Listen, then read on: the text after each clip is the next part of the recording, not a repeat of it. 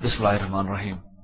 سامعین اکرام، یہ قرآن سننا ڈاٹ کام کی پیشکش ہے۔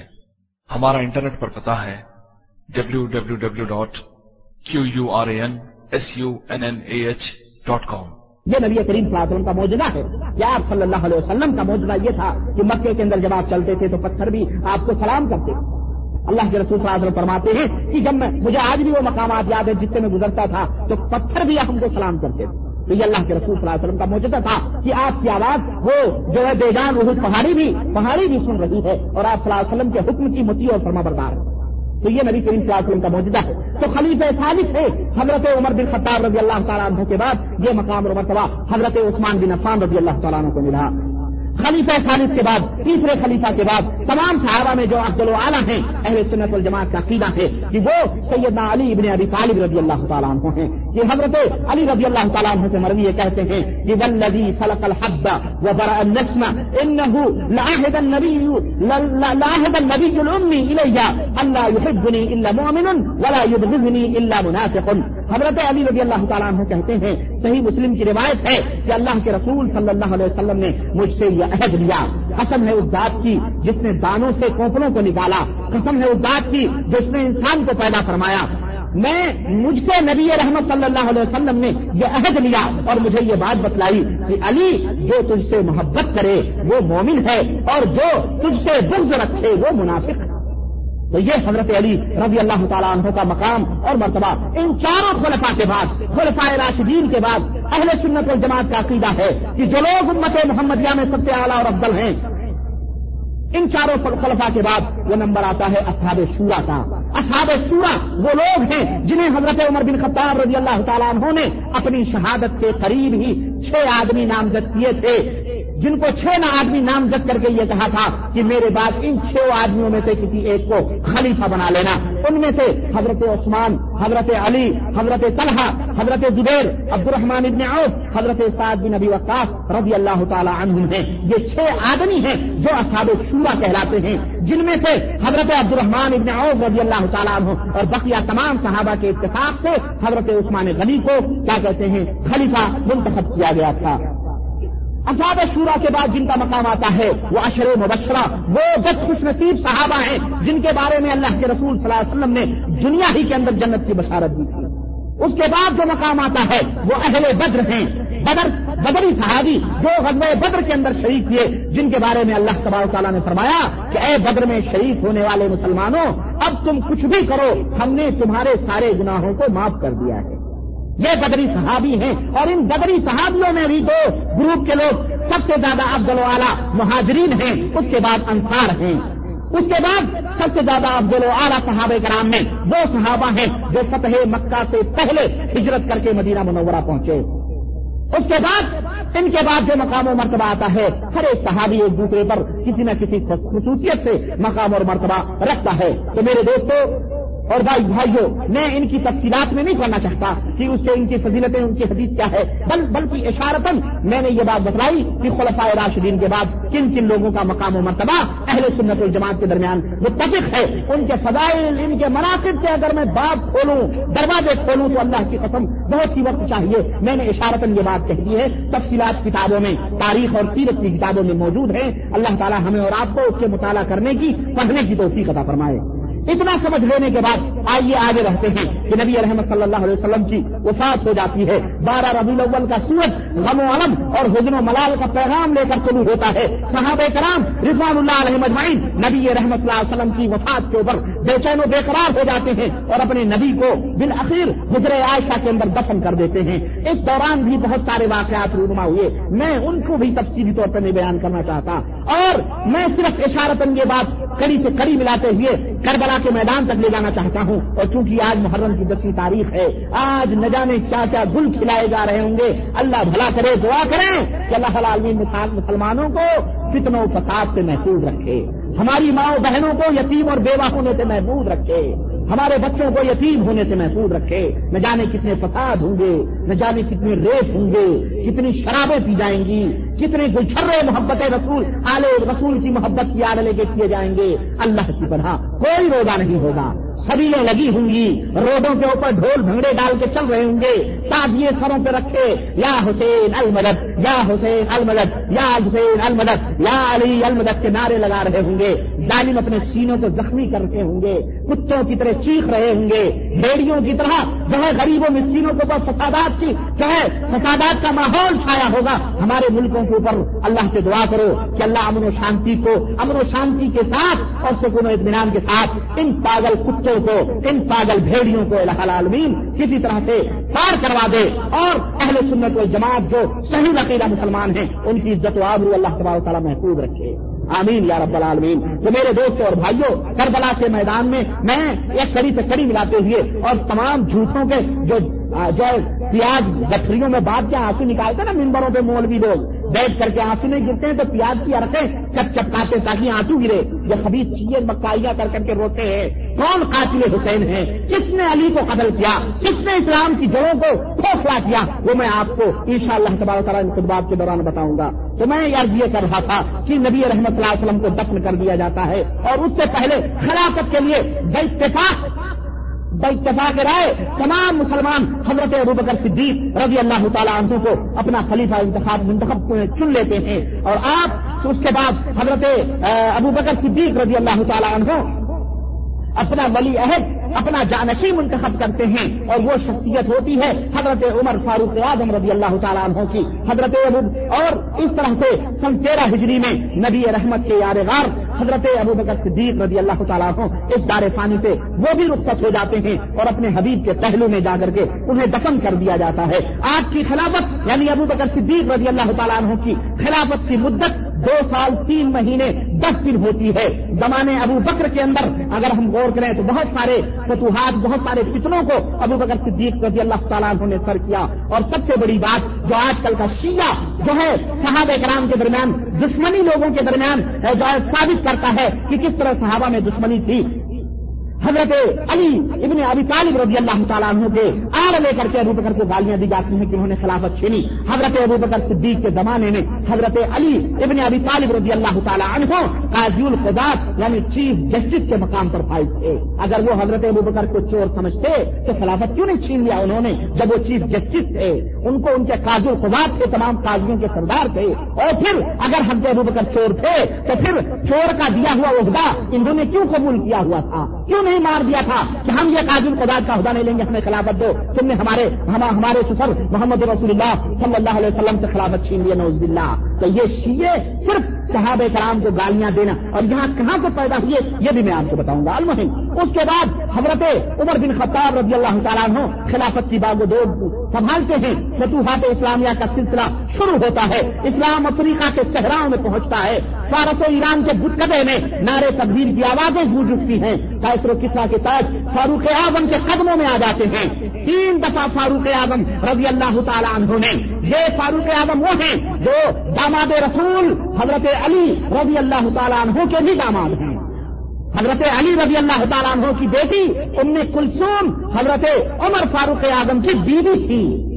اس سے آپ اندازہ لگائیں کہ داماد اور سفر میں کتنا گہرا رشتہ ہوتا ہے، جسے یہ خبیص شیے کس طرح سے مجبور کر کے حضرت حضرت عمر فاروق اعظم رضی اللہ تعالیٰ عنہ کو بھی گالیاں دیتے ہیں۔ تو تین دفعہ امیر المسلمین، امیر المومنین، حضرت عمر بن خطاب رضی اللہ تعالیٰ عنہ نے تمام مسلمانوں کا اپنا نائب بنا کے مدینے میں بٹھا کر کے اور مختلف بدوات اور مختلف سفر میں گئے تھے۔ اگر حق تھا امیر المومنین علی بن امیر المومنین بنائے گئے حضرت علی بن ابی طالب نہ حضرت عمر کے دور میں۔ اگر یہ سمجھتے تھے کہ یہ میرا حق ہے تو عمر بن خطاب جب انہیں امیر بنا دیے تو پھر کیوں ان کو پھر عمر کے آنے پر پھر وہ عمارت کیوں واپس کر دی حضرت علی نے؟ کیوں نہیں بیٹھے رہے؟ کہ اب میں اب میں امیر ہوں اور تم ہمارے نیچے ہو، چلو تم نے ہمارا ہماری عمارت چھین لی تھی۔ یہ تمام سے کس اور بہتان ہے صحاب کرام رضوان اللہ علیہ مجمعین پر تو میں آج یہ کر رہا تھا کہ حضرت حضرت عمر بن خطاب رضی اللہ تعالیٰ عنہ کے ہاتھ میں باغ ڈور کی آتی ہے، مغیرہ ابن شعبہ، پھر اس کے بعد حضرت عمر بن خطاب رضی اللہ تعالیٰ عنہ کی شہادت ہوتی ہے۔ مغیرہ ابن شعبہ کا غلام فیروز نام کا، جسے ابو لولو کہا جاتا ہے، مدینے کے اندر لوہار کا کام کرتا تھا۔ وہ بظاہر تو مسلمان تھا، لیکن بباطن مجوسی تھا، ایران کا رہنے والا مجوسی تھا۔ اس نے دل کے اندر جو حضرت بھرے ہوئے تھے۔ مسجد کے اندر گھستا ہے، فجر کا وقت ہے۔ حضرت امیر المومنین نماز پڑھا رہے ہوتے ہیں اور حضرت امیر المومنین کے اوپر چھ بار کر کے انہیں مسلح سے نیچے گرا دیتا ہے۔ اس طرح سے حضرت حضرت عمر فاروق اعظم رضی اللہ تعالیٰ عنہ فجر کے وقت تیئیس ذلحجہ اور تیئیس سنا ہجری کے اندر فجر کے وقت شہادت جو ہے، زخمی ہو کر کے مسلح کے اوپر گرتے ہیں۔ عبد الرحمان ابن عوف آگے بڑھ کے نماز کو پوری کرواتے ہیں اور اس کے بعد جب نماز مکمل ہو جاتی ہے، عمر فاروق اعظم اپنی آنکھیں کھولتے ہیں اور کہتے ہیں کہ کیا نماز ہو گئی؟ اس حالت میں بھی نماز کی فکر۔ کیا نماز ہو گئی؟ حضرت عبداللہ ابن عباس کہتے ہیں ہاں نماز ہو گئی۔ اللہ حضرت عمر بن خطاب رضی اللہ عنہ نے فرمایا، لا اسلام علی من ترک الصلاح وہ مسلمان ہی نہیں ہے جو نماز کو چھوڑے۔ فوراً وضو کا پانی منگاتے ہیں، وضو بناتے ہیں اور جس حالت میں بھی ہوتی ہے، اسی حالت میں نماز پڑھ رہے ہیں اور زخموں سے خون کی چھیٹیں اور خون کی دھاریں بہ رہی ہوتی ہیں۔ اسی حالت میں حضرت عمر بن خطاب رضی اللہ تعالیٰ عنہ نماز پڑھتے ہیں۔ تین دن تک آپ زندہ رہتے ہیں اور اس کے بعد میں اللہ کو پیارے ہو جاتے ہیں اور اپنے حبیب جناب محمد رسول اللہ صلی اللہ علیہ وسلم کے بغل میں انہیں بھی پسند کیا جاتا ہے۔ اس دوران انہوں نے کسی کو ولی عہد مقرر نہیں کیا تھا، بلکہ چھ آدمیوں کو نامزد کیا تھا، جنہیں اصحاب شورا کہا جاتا ہے، جن کا ذکر میں نے پیچھے بتایا ہے، ان چھ آدمیوں میں سے بے اتفاق رائے تمام لوگ متفق ہو کر کے حضرت عثمان غنی رضی اللہ تعالیٰ انہوں کو سن چوبیس ہجری اسی محرم کے اندر، محرم کے مہینے میں حضرت عثمان غنی رضی اللہ تعالیٰ عنہ کو سن چوبیس ہجری کے اندر انہیں نئے سال کے وقت میں انہیں خلیفہ چنا جاتا ہے اور یہ مسلمانوں کے تیسرے خلیفہ ہوتے ہیں۔ حضرت عثمان غنی رضی اللہ تعالیٰ عنہ کی خلافت خلیفہ ہونے کے بعد فتوحات اسلامیہ کا سلسلہ بڑھتا جاتا ہے اور خلافت میں اسلام کا غلغلہ چاروں طرف پھیل جاتا ہے۔ مگر افسوس، در افسوس کہ یہی عمر حضرت عثمان غنی کی خلافت کے اندر فتنے سر ابھارتے ہیں اور فتنوں کا بھی فتنے بھی بڑی تیزی کے ساتھ پھیلتے ہیں۔ ایک یہودی جس کا نام عبداللہ ابن سبا تھا، وہ مسلمان ہوتا ہے، لیکن اس کے دل کے اندر اسلام دشمنی کے آگ جل رہے ہوتے ہیں اور وہ اسلام کو اسلام ظاہر کرتا ہے اور بیعت کرتا ہے حضرت عثمان غنی رضی اللہ تعالیٰ انہوں کی ہاتھوں پر اور اس طرح سے مسلمانوں کے درمیان وہ فتن و فساد کی آگ بھکانے کی کوشش کرتا ہے۔ اس کی تفصیلات اس کے آگے کیا ہیں؟ کس طرح سے وہ فتن و فساد پھیلاتا ہے۔ میں ان شاء اللہ تبارک تعالیٰ اگلے خطبے میں اس کا جائزہ لوں گا اور مقتل حسین تک بھی ان شاء اللہ تعالیٰ پہنچاؤں گا۔ اللہ واد اللہ شریف سے دعا ہے کہ اللہ تعالیٰ ہمیں اور آپ کو نیک عمل کرنے کی توفیق عطا فرمائے۔ دوستو بزرگوں اور بھائیوں جیسا کہ آپ کو معلوم ہے کہ آج کا خطبہ جمعہ خلفائے راشدین کے تیسرے خلیفہ ہی کے تعلق سے انشاء اللہ تبارک و تعالی ہوگا۔ میں نے بتلایا تھا کہ دور عثمانی ہی سے فتنوں کا آغاز ہوتا ہے اور ایک یہودی نواز شخص مسلمانیت کا ڈھونگ رچ کر اسلام اور مسلمانوں کو ختم کرنے کا منصوبہ بناتا ہے۔ اس شخص کا نام تاریخ میں عبداللہ ابن سبا ہوتا ہے۔ دوستو بزرگوں اور بھائیوں اسلام کے اندر اختلافات خواہ عقیدے کے ہوں یا عمل کے یعنی نماز، روزے، حج و زکات سے متعلق اختلافات ہوں یا ایمانیات سے متعلق ہوں۔ اگر ہم بغور دیکھیں تو سب کے سب ڈانڈے، سب کی سب کڑیاں کہیں نہ کہیں کسی نہ کسی طرح سے عبداللہ ابن سبا کے گروہ اور ٹولے سے جا کر کے ملتی ہیں۔ مسلمانوں، یہ بات نوٹ کر لو کہ اسلام میں یہ جو گروپ، فرقے، جماعتیں ٹکڑیاں مذاہب کے نام پر، دین دین اسلام کا بٹوارا اس کی تقسیم، مساجد کی تقسیم، نماز اور روزے کی تقسیم، حج و زکات کے طریقوں کی تقسیم طریقے عبادت و بندگی کی تقسیم، یہ سب شاخسانہ ہے۔ اسی سوائی گروہ کے پھیلائے ہوئے جراثیموں کا۔ یہ ایک حقیقت ہے۔ اس سے کسی کو کوئی انکار نہیں ہے۔ اور اس کا انکار کرنے والا احمق اور نادان اور جاہل ہی ہو سکتا ہے۔ آپ سوچتے ہوں گے، یہ گروہ یا یہ شخص جب اتنا ہی اہم اور امپورٹنٹ ہے، اتنا ہی مہتوپورن اس کی ذات ہے، تو کیوں نہ اس کی حقیقت جان لی جائے۔ میں سمجھتا ہوں کہ اس کی تفصیل تو بہت طویل اور لمبی ہو جائے گی۔ میں نہایت ہی شارٹ میں نہایت ہی مختصر طور پر اس کے حوال پر روشنی ڈال دے رہا ہوں تاکہ اگلی باتیں، یہاں تک کہ آج تک کی باتیں آپ کی سمجھ میں آ جائیں۔ نبی رحمت صلی اللہ علیہ وسلم کے زمانے میں یہودی عرب کے تمام علاقوں میں پھیلے ہوئے تھے، لیکن مدینہ کے اندر ان کی کافی تعداد آباد تھی۔ جس وقت مسلمان ہجرت کر کے مدینت الرسول صلی اللہ علیہ وسلم پہنچتے ہیں، تو وہاں یہودیوں کے تین بڑے خاندان موجود ہوتے ہیں۔ بنو قینقا بنو نذیر اور بنو قریلا یہ سب صنعت و تجارت میں، دولت و سروت میں جرارہ زراعت وغیرہ کے اندر ماہر ہوتے ہیں اور ان تمام چیزوں کے اوپر یہ لوگ چھائے ہوئے ہوتے ہیں۔ علمی اور مذہبی سرداری بھی انہیں حاصل تھی۔ مدینے میں جو انصاری صحابہ تھے، اکثر و بیشتر لوگ ان یہودیوں کے مقروض بھی تھے۔ لیکن جب اسلام میں داخل ہوئے، تو ان کا زور کم ہونے لگا۔ جب اسلام میں انصاریوں نے اسلام کو قبول کیا، تو ان یہودیوں کی طاقت کم ہونے لگی۔ رسول اکرم صلی اللہ علیہ وسلم نے مدینہ پہنچ کر ان سے معاہدہ کیا۔ لیکن ان یہودیوں کے دلوں میں عداوت و نفرت کی جو آگ سلگ رہی تھی وہ بھڑک اٹھی اور انہوں نے عہد و پیمان توڑ دیا نبی رحمت صلی اللہ علیہ وسلم نے ان کی در پردہ سازشوں کے پیش نظر انہیں مدینہ سے خیبر جلا وطن کر دیا۔ مگر وہاں بھی وہ سازشوں میں ہی رہے۔ یہاں تک کہ محرم کی سنسات محرم کے اندر محرم سنسات ہجری میں خیبر کے قلعے کو فتح کر لیا گیا اور پھر پیغمبر اسلام جناب محمد رسول اللہ صلی اللہ علیہ وسلم جی کی۔ درخواست پر انہیں وہیں رہنے کے لیے چھوڑ دیا گیا۔ لیکن یہودیوں نے مخالفت جاری رکھی، جس کی وجہ سے دور فاروقی میں حضرت عمر فاروق اعظم رضی اللہ تعالیٰ عنہ نے انہیں خیبر سے بھی جلا وطن کر دیا، بلکہ انہیں پورے حجاز سے باہر کر دیا۔ وہیں سے یہودیوں نے سمجھ لیا کہ اب مسلمانوں کا مقابلہ تیر و تلوار سے نہیں کیا جا سکتا ہے۔ مسلمانوں کا مقابلہ تیر و سے نہیں کیا جا سکتا ہے، بلکہ ان کو ان کے مقابلے کے لیے، انہیں، ان کے، ان منہ کی کھانی کے لیے ضروری ہے کہ کچھ اور ہی طریقے اپنائے جائیں۔ اسی لیے انہوں نے اسلام میں داخل ہو کر اسلام کے خلاف سازشیں شروع کی۔ ملک یمن کا ایک یہودی، عبداللہ ابن سبا حضرت عثمان غنی رضی اللہ تعالیٰ عنہ کے آخری زمانے میں مدینہ پہنچتا ہے اور وہ حضرت عثمان کے ہاتھوں پہ بیعت کرتا ہے اور انتہائی خفیہ طریقے سے سازشیں کرنا شروع کرتا ہے۔ چانچہ اس نے ایک گروہ بنایا اور محبت اہل بیت اور صحابیت علی کو ہر علی رضی اللہ تعالیٰ عنہ کو حربے کے طور پر استعمال کیا۔ حضرت علی سے دوستی پیدا کی اور اپنی دوستی کو لوگوں میں خوب مشہور کیا۔ چانچہ نے سما کا سب سے پہلا حملہ جو ہوتا ہے وہ مسلمانوں کے عقیدے اور ایمان پر ہوتا ہے۔ اس نے کہا، تعجب ہے کہ مسلمان یہ تو مانتے ہیں کہ عیسیٰ علیہ السلام دوبارہ لوٹ کر کے آئیں گے، لیکن یہ نہیں مانتے کہ محمد صلی اللہ علیہ وسلم لوٹ کر آئیں گے۔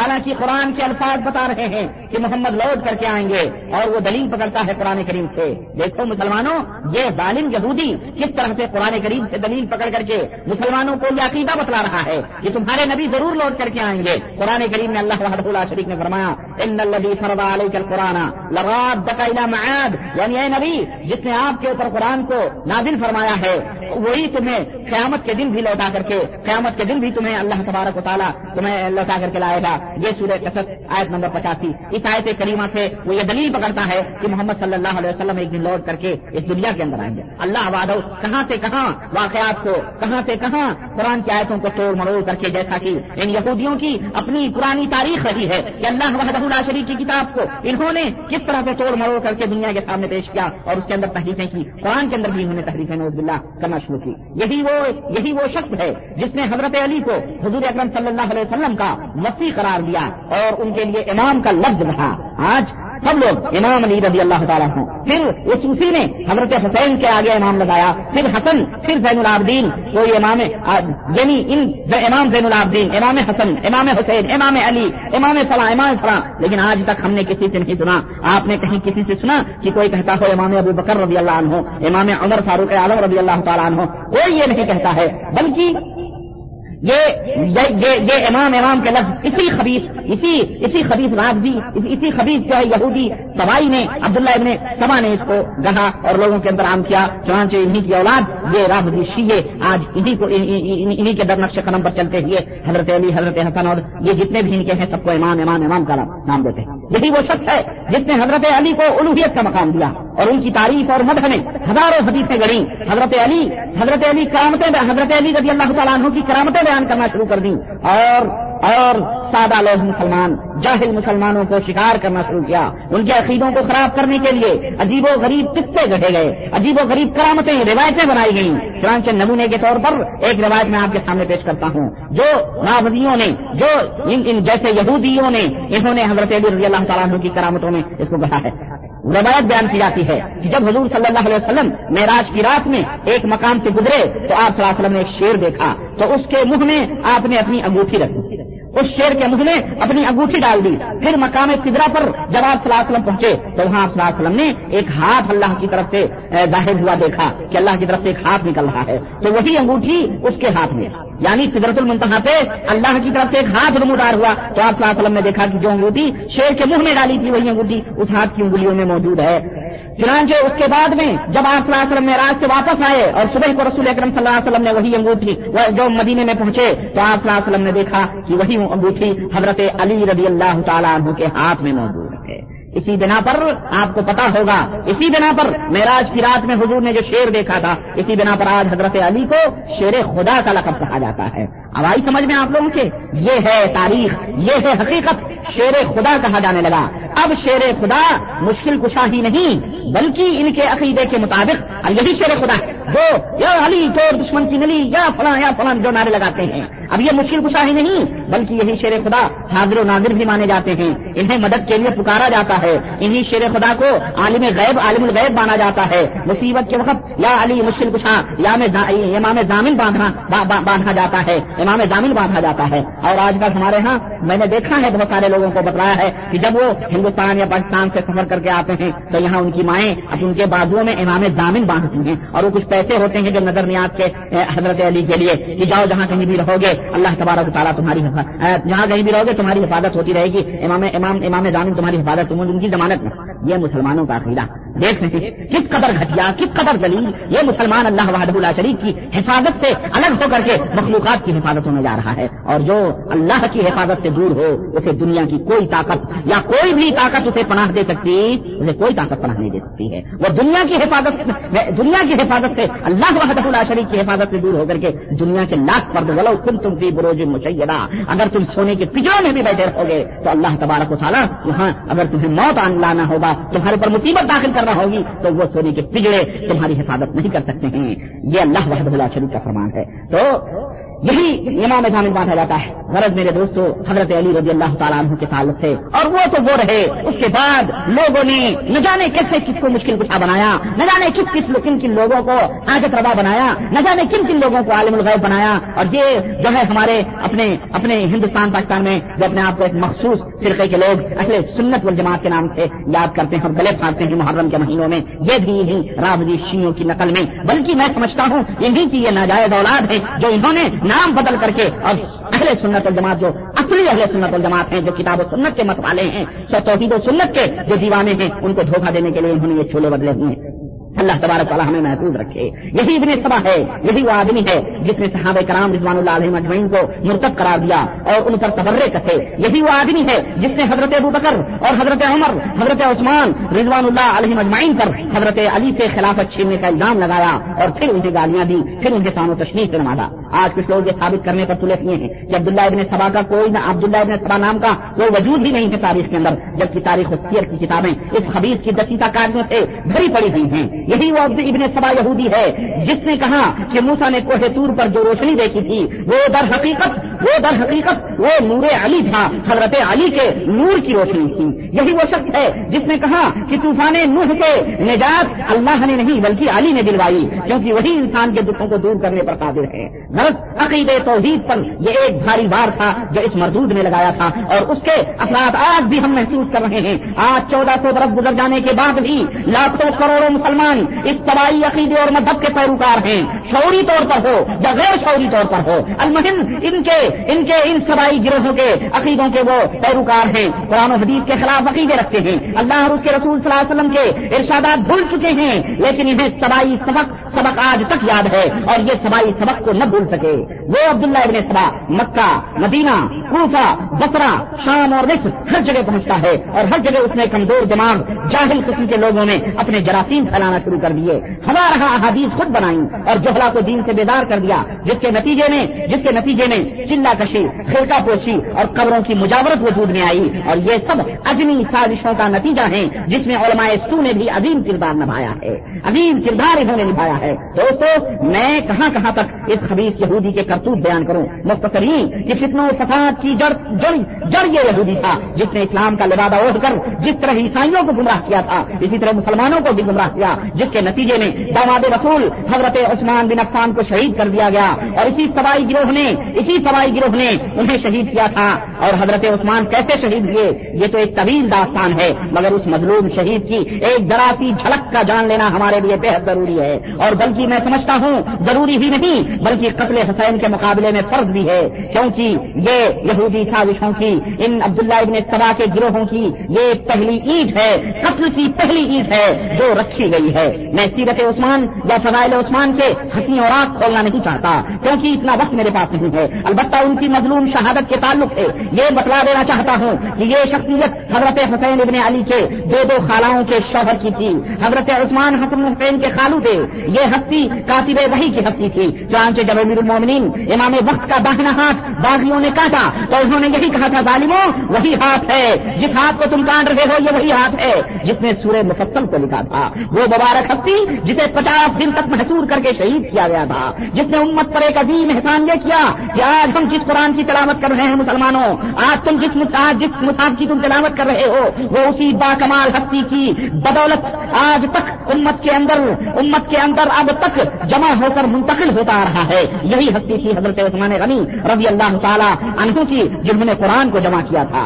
حضرت عثمان غنی کو پچاس دن تک گھر ہی میں قید رکھا گیا۔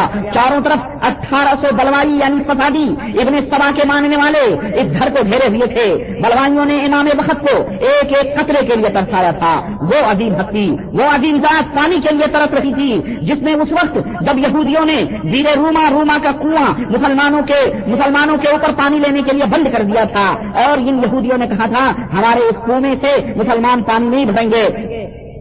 اور انہوں نے مسلمانوں کو ستانا شروع کیا۔ تو اس وقت اسی عظیم ہستی نے، اس عظیم ہستی نے پیغمبر اسلام کے اشارے پر تنی تنہا اکیلے اس کنویں کو یہودیوں سے خرید کر مسلمانوں پر اس کنویں کو وقف کر دیا تھا۔ اور یہ کہا تھا، آج آج کے بعد کوئی یہودی مسلمانوں کے، مسلمانوں کو ستائے گا نہیں۔ چانچہ آج وہ عثمان کیا تھا اپنے گھر کے اندر تڑپ رہا ہے، کوئی اسے پانی دینے والا نہیں ہے۔ ام المومنین حضرت ام حبیبہ رضی اللہ تعالیٰ عنہ پانی کا مشکیزہ دینے کے لیے نہیں، باغیوں نے تیروں سے مشکیزے کو پھاٹ ڈالا۔ حضرت حضرت حسین حضرت حسن اور حضرت حسین رضی اللہ تعالیٰ عنہما پانی دینے کے لیے گئے۔ ان دونوں کو بھی فسادیوں نے پانی نہیں دینے دیا۔ دوستو، آج میں آپ سے پوچھتا ہوں کہ آج حضرت حسین اور ان کے خانوادے کی کربلا میں پیاس کے چرچے خوب کیے جاتے ہیں۔ اسے آج اتنا عام کیا گیا، اسے آج اتنا عام کیا گیا، اتنا پھیلایا گیا کہ سنیوں کے ذہن پر بھی یہ بات چھپ گئی کہ حضرت حسین پر پانی بند کر کے ظلم کیا گیا۔ لیکن آج حضرت عثمان غنی کے بھوکوں سے آج کا چرچا کیوں نہیں کیا جاتا ہے؟ پچاس دن رات اس کے گھر والے بھوکے جاتے، ان پر جو بیتی اسے کیوں نہیں بتایا جاتا ہے؟ آج سنیوں کو بھی یہ تاریخ معلوم نہیں کہ تیسرے خلیفہ پوری امت محمدیہ صلی اللہ علیہ وسلم نے تیسرے نمبر پر فائز حضور کے دوسرے دوہرے دماد کس طرح بہیمانہ ظلم و ستم کا نشان بنائے گئے تھے؟ یہ بات سنیوں کو بھی معلوم نہیں۔ حضرت حسین پر تو دو تین دن پانی بند رہا، پھر ان کا قافلہ دریائے سراج کے ساحل ہی پہ تھا، جہاں تھوڑا سا گڈھا کھودو گڈھا کھودو، پانی نکل آتا تھا جہاں سے گڈھا کھود کر پانی نکالا بھی جاتا تھا۔ لیکن یہاں حضرت عثمان غنی رضی اللہ تعالیٰ عنہ پر تو پچاس دن کے لگ بھگ پانی بند رہا اور وہ پیاسے طرف سے شہید ہو گئے۔ حسین کی پیاس کا اتنا چرچا کیا گیا۔ اس میں اتنا مرچ مسالہ اور رنگ ملایا گیا۔ ان کی پیاس کی مبالغہ میں داستان بنائی گئی۔ آپ کو معلوم ہے ایسا کیوں ہوا؟ اس کے کیا اسباب ہیں؟ مسلمانوں، آؤ میں تمہیں بتاتا ہوں۔ یہ اس لیے اچھالا گیا۔ یہ اس لیے اتنا اس کے سلسلے میں اس کی اس کو پروگنڈا کیا گیا، اس کی پبلسٹی گئی، کی گئی تاکہ لوگوں کو حضرت عثمان غنی کی پیاس یاد نہ رہے۔ حضرت حسین شہادت کو حضرت حسین کی شہادت کو لے کر کے ہر سال ہر سال ان کے پیاس کا چرچا کیا گیا تاکہ حضرت عثمان کی شہادت لوگوں میں دھدلی ہو جائے۔ حسین کی مظلومیت کو رو رو کر اس لیے بیان کیا گیا تاکہ عثمان کی مظلومیت امت محمدیہ کی آنکھوں سے اوجھل ہو جائے۔ جان چاہیے سبائی گروہ کے لوگ اپنے پلان میں کامیاب ہو گئے۔ آج کوئی نہیں جانتا کہ امت کے اصلی مظلوم شہید حضرت عثمان غنی رضی اللہ تعالیٰ ہیں۔ ہر سال قتل حسین کا۔ اتنا پروٹ گنڈا کیا جاتا ہے کہ جیسے حسین سے زیادہ امت میں کوئی مظلوم ہی نہیں گزرا ہے۔ حسین سے زیادہ عالمناک اور عظیم خانحہ تاریخ اسلام میں کوئی رونما ہی نہیں ہوا ہے۔ اس میں کوئی شک نہیں کہ حسین بن علی رضی اللہ تعالیٰ عنہما بھی مظلوم شہید ہوئے۔ مگر ہر واقع اور ہر سانحے کا ایک مقام اور مرتبہ ہے۔ اسے اسی مقام اور مرتبہ میں رکھا جائے تو بہتر ہے۔ حضرت حسین میدان جنگ میں لڑتے لڑتے دادے شہاد دیتے ہوئے شہید ہوئے۔ مگر داماد رسول طے کرے صبر و رضا۔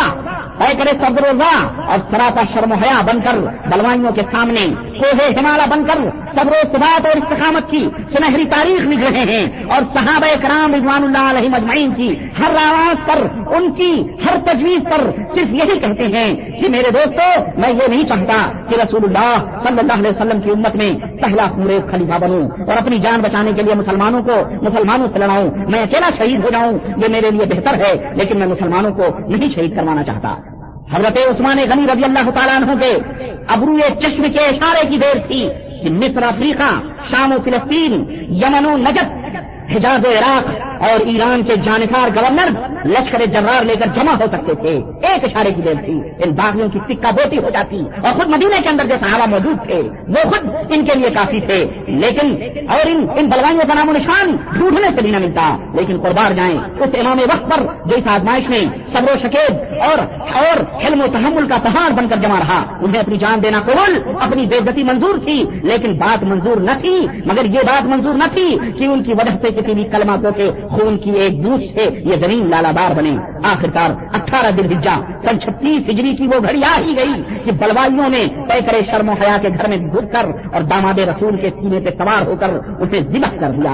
انا انا راجعون۔ یہی تھا وہ سپاہی جو جس نے یہی تھا وہ سوائی گروہ جس نے عثمان غنی کو شہید کیا تھا اور پھر حضرت حسین کی شہادت پر واویلا اور ماتم کرنے والے بھی در حقیقت یہی لوگ ہیں جن کے دامن خون عباس، خون علی اور خون حسین رضوان اللہ علیہ مجمعین سے لالا دار اور داغدار ہیں اور قیامت تک یہ داغ ان کے دامنوں سے نہیں مل سکتا ہے۔ حضرات گرامی قدر، یہ تھے سبائی کارنامے جن کی کواہٹ آج تک ہم محسوس کر رہے ہیں۔ حضرت عثمان غنی رضی اللہ تعالیٰ عنہ کا یہ سنہری دور خلافت بارہ سال تک رہا اور ان بارہ سالوں کے اندر جگہ جگہ فتوحات اسلامیہ کا فتوحات اسلامیہ وسیع سے وسیع ہوتی گئیں اور مسلمانوں کی سرحدیں بڑی سے بڑی ہوتی رہی ہیں۔ میرے دوستوں بقیہ باتیں اور اس کے بعد کیا ہوا؟ کر کربلا کے تعلق سے انشاءاللہ تبارک و تعالیٰ میں اگلی مجلس میں، اگلے خطبے میں میں آپ کے سامنے رکھنے کی کوشش کروں گا۔ انہیں چند باتوں سے اپنی بات ختم کرتا ہوں اور اللہ وحدہ اللہ شریف سے دعا کرتا ہوں کہ اللہ تبارک و تعالیٰ ہمیں صحابہ کرام رضوان اللہ علیہ مجمعین کے ان ان نقوش قدم پہ چلنے کی توفیق ادا فرمائے اور ہم سب کو کتاب و سنت پر چلنے کی توفیق ادا فرمائے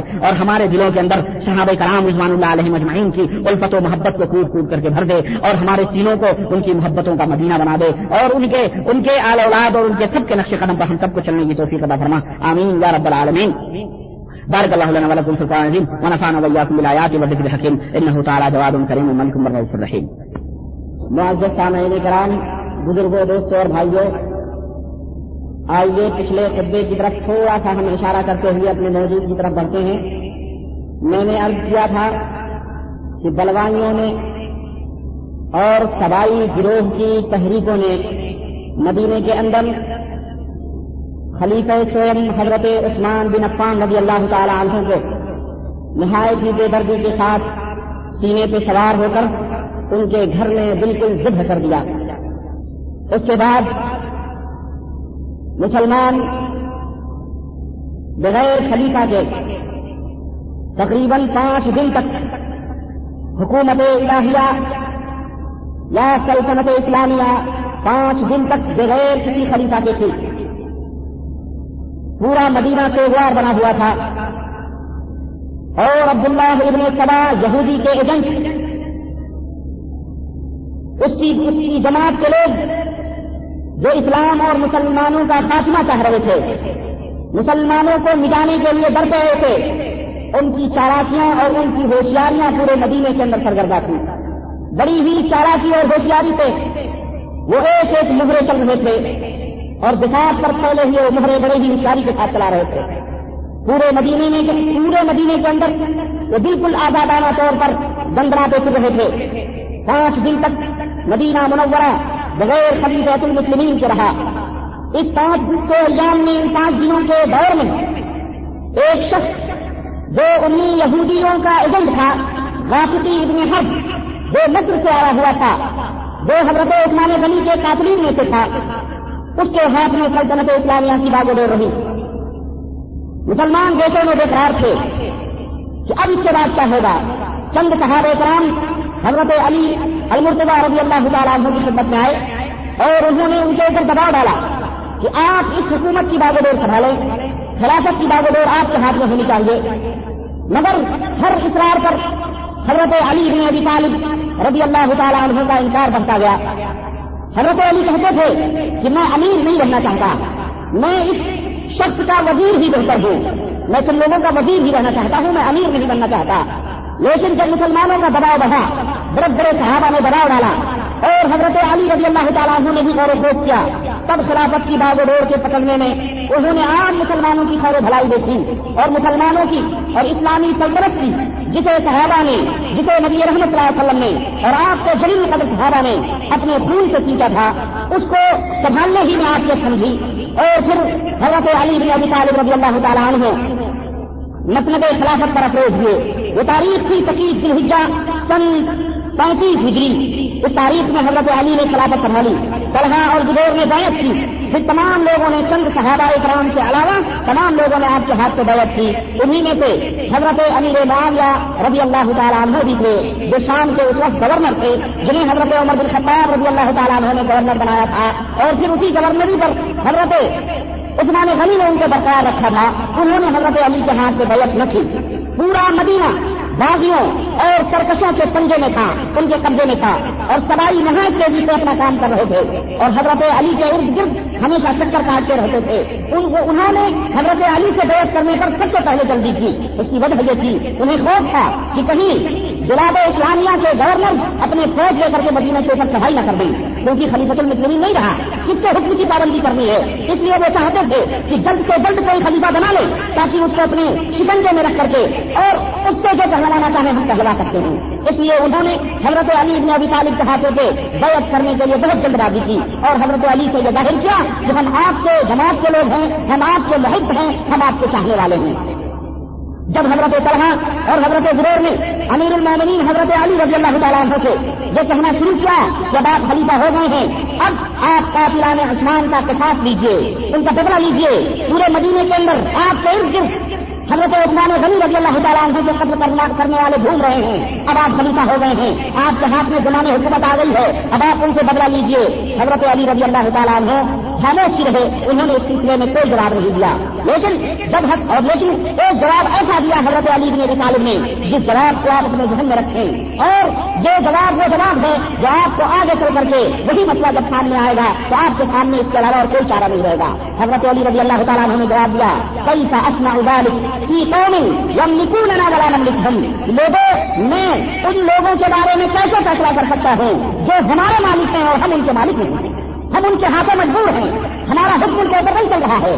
وہ بلوائی لوگ ہیں، وہ باغی لوگ ہیں۔ آج ہمارے ہاتھوں میں وہ نہیں ہیں یہ نیا نیا خلیفہ بنے ہوئے تھے۔ ان کے ہاتھوں میں کوئی چیز نہیں تھی۔ بلوائی جب بنانے سے رہے تھے خلیفہ ہو گئے بیت ہو گئی، لیکن وہ ان کے قبضے میں نہیں تھے۔ حضرت طلحہ اور حضرت زبیر نے جب یہ حالات دیکھے تو مکے کی طرف رکھ کیا انہوں نے۔ اور مدینہ چھوڑ کر مکے کی طرف پہنچے۔ جب وہاں پہنچے، تو وہاں پر پہلے ہی تھے۔ مائی عائشہ صدیقہ رضی اللہ تعالیٰ عنہ حج کرنے کے لیے گئی ہوئی تھی اور مکے کے اندر ٹھہری ہوئی تھی۔ ان سے جا کر کے ان دونوں صحابہ نے ملاقات کی۔ موسم حج تھا، وہ حج کی ادائیگی کے لیے وہیں پہ موجود تھی جب طلحہ اور زبیر نے مدینے کے احوال بتلائے اور پھر تینوں حضرات نے، تینوں حضرات نے حضرت طلحہ، حضرت زبیر اور مائی عائشہ صدیقہ رضی اللہ تعالیٰ عنہ نے مکے سے مطالبہ شروع کیا کہ آپ فوری طور پر اس قاتلان عثمان کو سزا دیجیے اور انہیں قتل کیجیے اور لوگوں میں اصلاح کے لیے ایک بڑے پیمانے پر کتنے سے بچنے کے لیے اور جب حضرت عائشہ صدیقہ رضی اللہ تعالیٰ عنہ نے دسرا کا خبر کیا، ساتھ میں حضرت طلحہ بھی تھے، ساتھ میں حضرت زبیر بھی تھے اور لوگوں کو خبر ہوئی تو وہ بھی حضرت عائشہ صدیقہ رضی اللہ تعالیٰ عنہ کے ساتھ بولیے، جن کی تعداد مکے اور مدینے کی ملا کر کے سات سو کی تقریباً تھی۔ سات سو افراد حضرت عائشہ کے سات بکرا کی طرف روانہ ہوئے، راستے میں مزید علاقہ ہوا اور اس علاقے کی وجہ سے تقریباً تقریباً یہ سات سو کی تعداد بڑھ کر کے تین ہزار کی تعداد میں ہو گئے لوگ۔ تین ہزار کا یہ جم نظیر، یہ قافلہ بکرا کی طرف روانہ ہوا۔ ادھر بروائیوں نے حضرت علی رضی اللہ تعالیٰ عنہ کو اٹھایا اور نہایت ہوشیاری تھے۔ حضرت علی کو اپنے اپنے اپنے قبضے میں لیا اپنے سوبر میں لیا اور لے کر کے ایک عظیم لشکر بکرا کی طرف لے کر چلنے پر مجبور کیا۔ کہ مائی عائشہ اپنے لاؤ لشکر کو لے کر کے مکے کے نیچے نکل کر بسرا اور بسرا والوں پر اپنا قبضہ جمع کر کے اور وہاں کی وہاں کی حکومت اپنے ہاتھوں میں لے کر کے آپ کے خلاف بغاوت کرنا چاہتی ہیں اس لیے آپ فوری طور پر انہیں اس بغاوت کا سر کچلنے کے لیے یہاں سے روانہ ہوئے بسرا میں اس وقت کوئی گورنر بھی تھا۔ ایک گورنر تھا جسے خود کوفیوں نے، خود بسریوں نے مار کر کے تاریخ کے اندر آتا ہے۔ وہ حضرت علی رضی اللہ تعالیٰ کا بھیجا ہوا گورنر تھا۔ لیکن خود بسریوں کوفیوں نے اس کی داڑیاں اس کے بھلے، اس کے بال تک نوچ ڈالے اور اس کو فصل تو نہیں کیا، اس کو بھرا دیا اور مدینے کی طرف سے اسی حالت میں وہ گورنر گیا چنانچہ حضرت علی رضی اللہ تعالیٰ عنہ نے جب یہ دیکھا کہ بسرا کے لوگ بھی باغی ہو گئے ہیں اور مکے کے لوگ بھی جا کر کے ان سے مل چکے ہیں، انہیں خطرہ ہوا۔ وہ بھی ایک لشکر جرار لے کر کے بسرا کی طرف روانہ ہوئے۔ حضرت علی جب بسرا کی طرف روانہ ہوئے اور ایک مقام پر دونوں لشکروں کا آمنا سامنا ہوا۔ ایک مربت بسرا سے کچھ منزل کی دوری پر ایک مکان تھا وہاں پر مائی عائشہ صدیقہ رضی اللہ تعالیٰ عنہ کا لشکر اور پھر یہ لشکر جبکہ حضرت عائشہ صدیقہ کا مقصد جنگ یا لڑائی نہیں تھی، بلکہ ان کا مقصد یہ تھا کہ یہ کتنا جو امت کے اندر پھیل چکا ہے، یہ یہ جو فساد امت کے اندر پھیل چکا ہے، اس کو کسی طرح سے دبایا جائے، اس کی اصلاح کی جائے، اس غرض سے وہ بسرا کا انہوں نے سفر کیا تھا تاکہ مسلمانوں کی وہ قوت جو اسلامی فتوحات میں اور سرحدوں کی حفاظت پر سر ہونی چاہیے تھی۔ اب اب داخلی انتشار کا شکار ہوتی جا رہی ہے۔ شاید دشمنان اسلام مسلمانوں کی سطح میں داخل ہو کر مسلمانوں کو اور اسلام کو نقصان پہنچانا چاہتے ہیں۔ جو وہ مقاصد تھے، جس کی وجہ سے حضرت عائشہ صدیقہ رضی اللہ تعالیٰ عنہ، حضرت طلحہ اور حضرت جبیر رضی اللہ علیہ مجمعین بسرا کی طرف گئے ہوئے تھے اور وہاں پر لوگوں کو اصلاح کا کام کر رہے تھے، ورنہ ان کا مقصد جنگ نہیں تھا، لیکن بلوائیوں نے حضرت علی کے سامنے، ان سوائی لوگوں نے حضرت علی کے سامنے ایک جنگ کا نقشہ پیش کیا اور اس طرح حضرت علی کو اٹھا کر ان کے مقابلے میں کھڑا کیا۔ بہرحال آپس میں سلح مصالحت کی کا دور شروع ہوا۔ حضرت علی رضی اللہ تعالیٰ عنہ، انہوں نے کاکا کاکا نام کا ایک شخص تھا جو ان کی ان کے پاس رہنے والا آدمی تھا، اس کو سفارت کے طور پر استعمال کیا اور حضرت عائشہ اور اپنے درمیان صلح اور مصالحت کی بات کرنے کے لیے اس کو مراثلت آنے جانے کی، ادھر کا پیغام ادھر اور ادھر کا پیغام ادھر پہنچانے کے اندر یعنی اس کو رکھا سفارت کا کام کر رہا تھا قبیل تھا، مندوب تھا حضرت علی کا۔ اس نے وہ بھی انہیں سبائی تحریکوں کا ایجنٹ تھا اور حضرت علی نہیں جانتے تھے کہ یہ وہ سکتا ہے۔ جب اس نے دیکھا کہ مرحلہ عائشہ اور علی کے درمیان مرحلہ صلح اور مصالحت کا آ چکا ہے اور معاملہ ایک دم سلس رہا ہے جنگ نہیں ہوگی تو اس میں سوچا کیا کیا جائے؟ گرام سے دونوں فوجوں آپس میں گلے ملنے لگی۔ اتنی اتنی نزدیک آ گئے دونوں فوجیں آپس میں گلے ملنے لگی۔ دونوں فوجوں کو معلوم ہو گیا کہ ہم لڑنے کے لیے نہیں آئے ہیں، بلکہ ایک دوسرے سے ہنسی کرتے تھے، گلے ملتے تھے، ایک دوسرے سے ناراض کرتے تھے۔ یہ کوفیوں کو دیکھو، ہمارے بھائی ہم سے لڑنے آئے ہیں۔ بسرا والے کہتے تھے کوفی کہتے تھے، یہ بکریوں کو دیکھو، ہمارے بھائی ہم سے لڑنے آئے ہیں۔ دونوں ایک ساتھ بیٹھ کے کھاتے تھے گھروں میں آتے جاتے تھے۔ ایک دوسرے میں جب یہ منظر سبائی جوش نے دیکھا جو حضرت علی رضی اللہ تعالیٰ عنہ کے جوش کے اندر شامل تھے۔ اور بلکہ میں یہ کہوں کہ وہ تو چند افراد تھے جو مدینے پہنچے تھے، لیکن عبداللہ ابن سلا کی تحریک مصر سے نکل کر کے یمن، شام اور اسی طرح سے کوفا بکرا کوفا سے ہمیشہ یہ عراق کتنوں کی جگہ رہا ہے، آج تک عراق کتنوں کی جگہ رہا ہے۔ اور یہ کوفی، جیسے کہتے ہیں کوفی، لا یوپی کوفا کے اندر وفا نہیں ہے۔ ان کوفیوں سے، ان کوفیوں کے اندر بھی وہ جھوٹے ہوئے تھے، دونوں طرف تھے چنانچہ وہ سرائی کتنا، وہ سرائی جو جو مسلمانوں نے پھوٹ ڈال کر ان کی طاقت و قوت کو برباد کرنا چاہتا تھا یہ وہ سب کیسے برداشت کر سکتے تھے کہ دونوں فوجیں آپس میں ہنسی کر رہی ہیں، مذاق کر رہی ہیں۔ ان کے ہوٹوں کی مسکراہٹیں چھل گئی ان کے چہرے پیلے پڑنے لگے اور دلوں کے اندر جس جو حسک تھی وہ یہودی سازش کے اندار بننے لگے۔ انہیں پتا ہو گیا کہ اگر یہ دونوں فوجیں آپس میں مل گئی علی اور عائشہ نے مسامت کر مسامت کر لی، تو پھر ہماری خیر نہیں ہے۔ حکمان کو قتل کرنے والے ہم لوگ ہیں اور دونوں جب مل جائیں گی، تو پھر ہماری گرفتاری اور پھر ہمارا تک ہمارے بال بچوں کا قدم ہم سارے کے سارے برباد ہو جائیں گے۔ چنانچہ انہوں نے اور انہوں نے جو پلان بنایا تھا، اس سارے پلان کے اوپر یہ سلح اور مصالحت، ان کے اوپر پانی چھوڑ رہی تھی۔ ان کے پلان کو ہوتا نہیں چھوڑ رہے تھے۔ پلان کے مورخین نے اسناد سیر نے کھانسی جگن حضر اور علامہ نوی اور علامہ جہری رحمۃ اللہ نے، ان کی زبان میں یہ آتا ہے کہ دونوں فوجوں کے کچھ اوباش، کچھ جاہل غلام اور لشکروں کے کمینے اور دلیل لڑکوں نے جو ظاہر ہے کہ سرائیوں کے جنگ تھے، انہوں نے آپس میں گالی گلوچ دینا شروع کیا۔ جنگ چھیڑنے کے لیے کوئی نہ کوئی ڈیلا تو ہونا چاہیے نا۔ اس لیے چند اوباش شرطوں نے اوبائی یہ سوائی دے ایک دوسرے سے گالی گلوچ چھوٹ گیا کسی کو کچھ مارا، کسی کو کچھ پیتا کسی کو کچھ تیر لگا دیا۔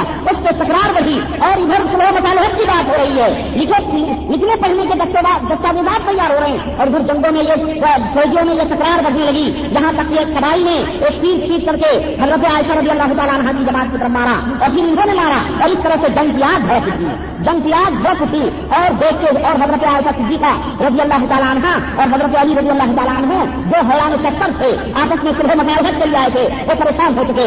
حضرت عائشہ رضی اللہ تعالیٰ عنہ اپنی اونٹنی کے اوپر سوار اپنے لشکر